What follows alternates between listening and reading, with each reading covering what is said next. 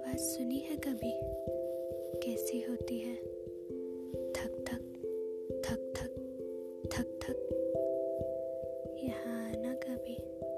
शायद आपको अपने दिल की आवाज़ सुन जाए, या अपने दिल की धड़कन मिल जाए। कुछ भी हो सकता है। एक बार आना ज़रूर।